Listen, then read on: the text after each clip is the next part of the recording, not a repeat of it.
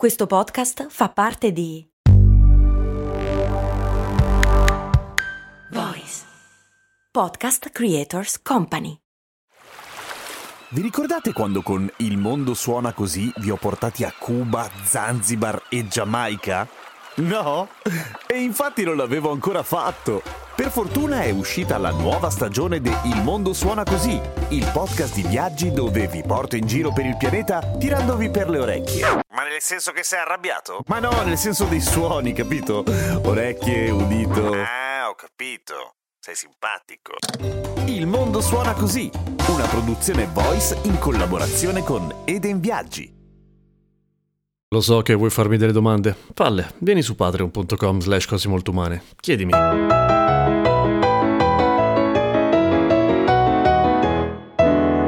Irene mi chiede cos'è il nodo alla gola, il magone? Perché già che mi è successa una roba brutta devo anche preoccuparmi che la mia stessa trachea o laringe o quel che è stia cercando di uccidermi strangolandomi? Intanto mi sento di dirti cara Irene non ti preoccupare, la tua laringe non ti ucciderà. E in realtà è tutto il contrario, anche se la sensazione di aver appena mangiato una pallina da tennis è abbastanza evidente e fastidiosa, la ragione per cui ci viene il nodo alla gola, il groppo in gola, il globo isterico oppure oppure bolo faringeo è appunto il contrario. Allora noi abbiamo due sistemi autonomi nel corpo come ben sappiamo perché li abbiamo incontrati già tante volte. Uno di questi è il sistema parasimpatico che parasimpatico vuol dire che non è tanto simpatico nel senso che appunto ogni tanto si fa i cazzi suoi e prende tutta una serie di iniziative senza chiederlo. Fra cui quando siamo particolarmente presi male, tipo che dobbiamo piangere, tipo che abbiamo paura, tipo tutte queste cose qua, lui si accende, dice ok il mio momento cazzo devo fare delle cose e allora allora attiva in sequenza l'ipofisi, le ghiandole surrenali, l'ipotalamo, in realtà l'ipotalamo per prima perché è nel cervello come l'ipofisi, e poi le ghiandole surrenali che sono sopra i reni, che pompano adrenalina in giro per il corpo. Noi iniziamo a avere il battito cardiaco che accelera di brutto, siamo pronti alla pugna, pronti a fare a cazzotti, oppure pronti a scappare anche, va benissimo la stessa cosa. Il problema è che abbiamo bisogno di ossigeno e quindi cosa fa la nostra gola? O meglio, cosa fa tutto il sistema parasimpatico? Comunica con due muscoli che hanno un nome veramente stronzo, cioè il cricotiroideo e il muscolo tiroaritenoideo e gli dice aprite tutto, vai, apri tutto e ti si apre la gola. Quel nodo in gola in realtà è l'epiglottide particolarmente dilatata. Il problema è che di solito non te ne accorgi, tranne quando stai per piangere, cioè quando hai paura e corri e hai bi-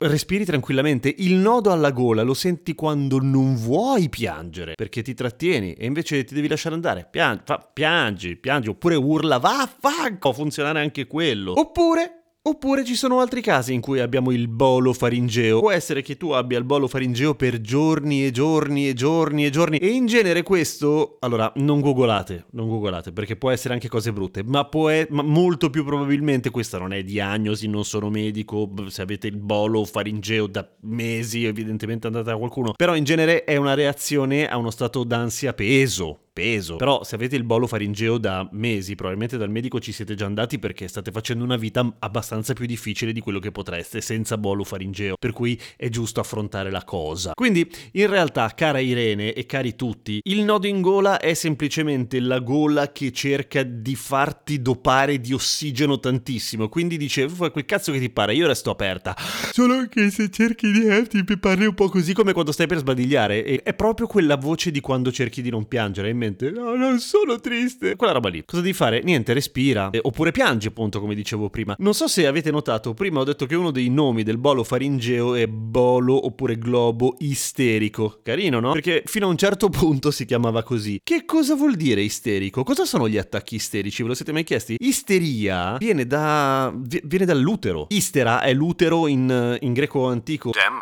Sì. Tu sai per certo che si dice istera e non istera, per dire? Mm, no. Perché gli attacchi isterici erano considerati una roba non solamente delle donne, ma una cosa che succedeva quando ti si spostava l'utero. Non so bene come fosse nata questa teoria nell'antica Grecia, tipo a un certo punto saltava sul posto per festeggiare, pam, si sposta l'utero. Ah!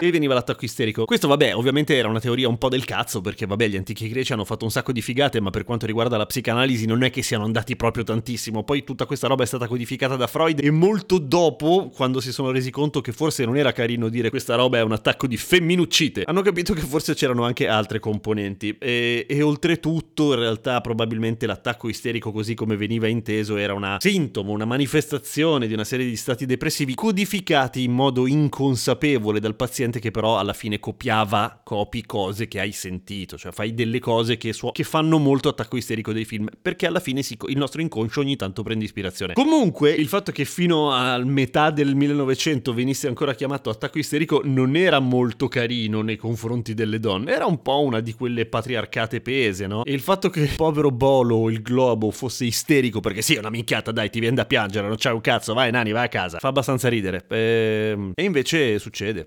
Globo faringeo. Mi fa un po' male il tiro aritenoideo, o forse... No, mi sa che il cricotiroideo. Sì. A domani con cose molto umane.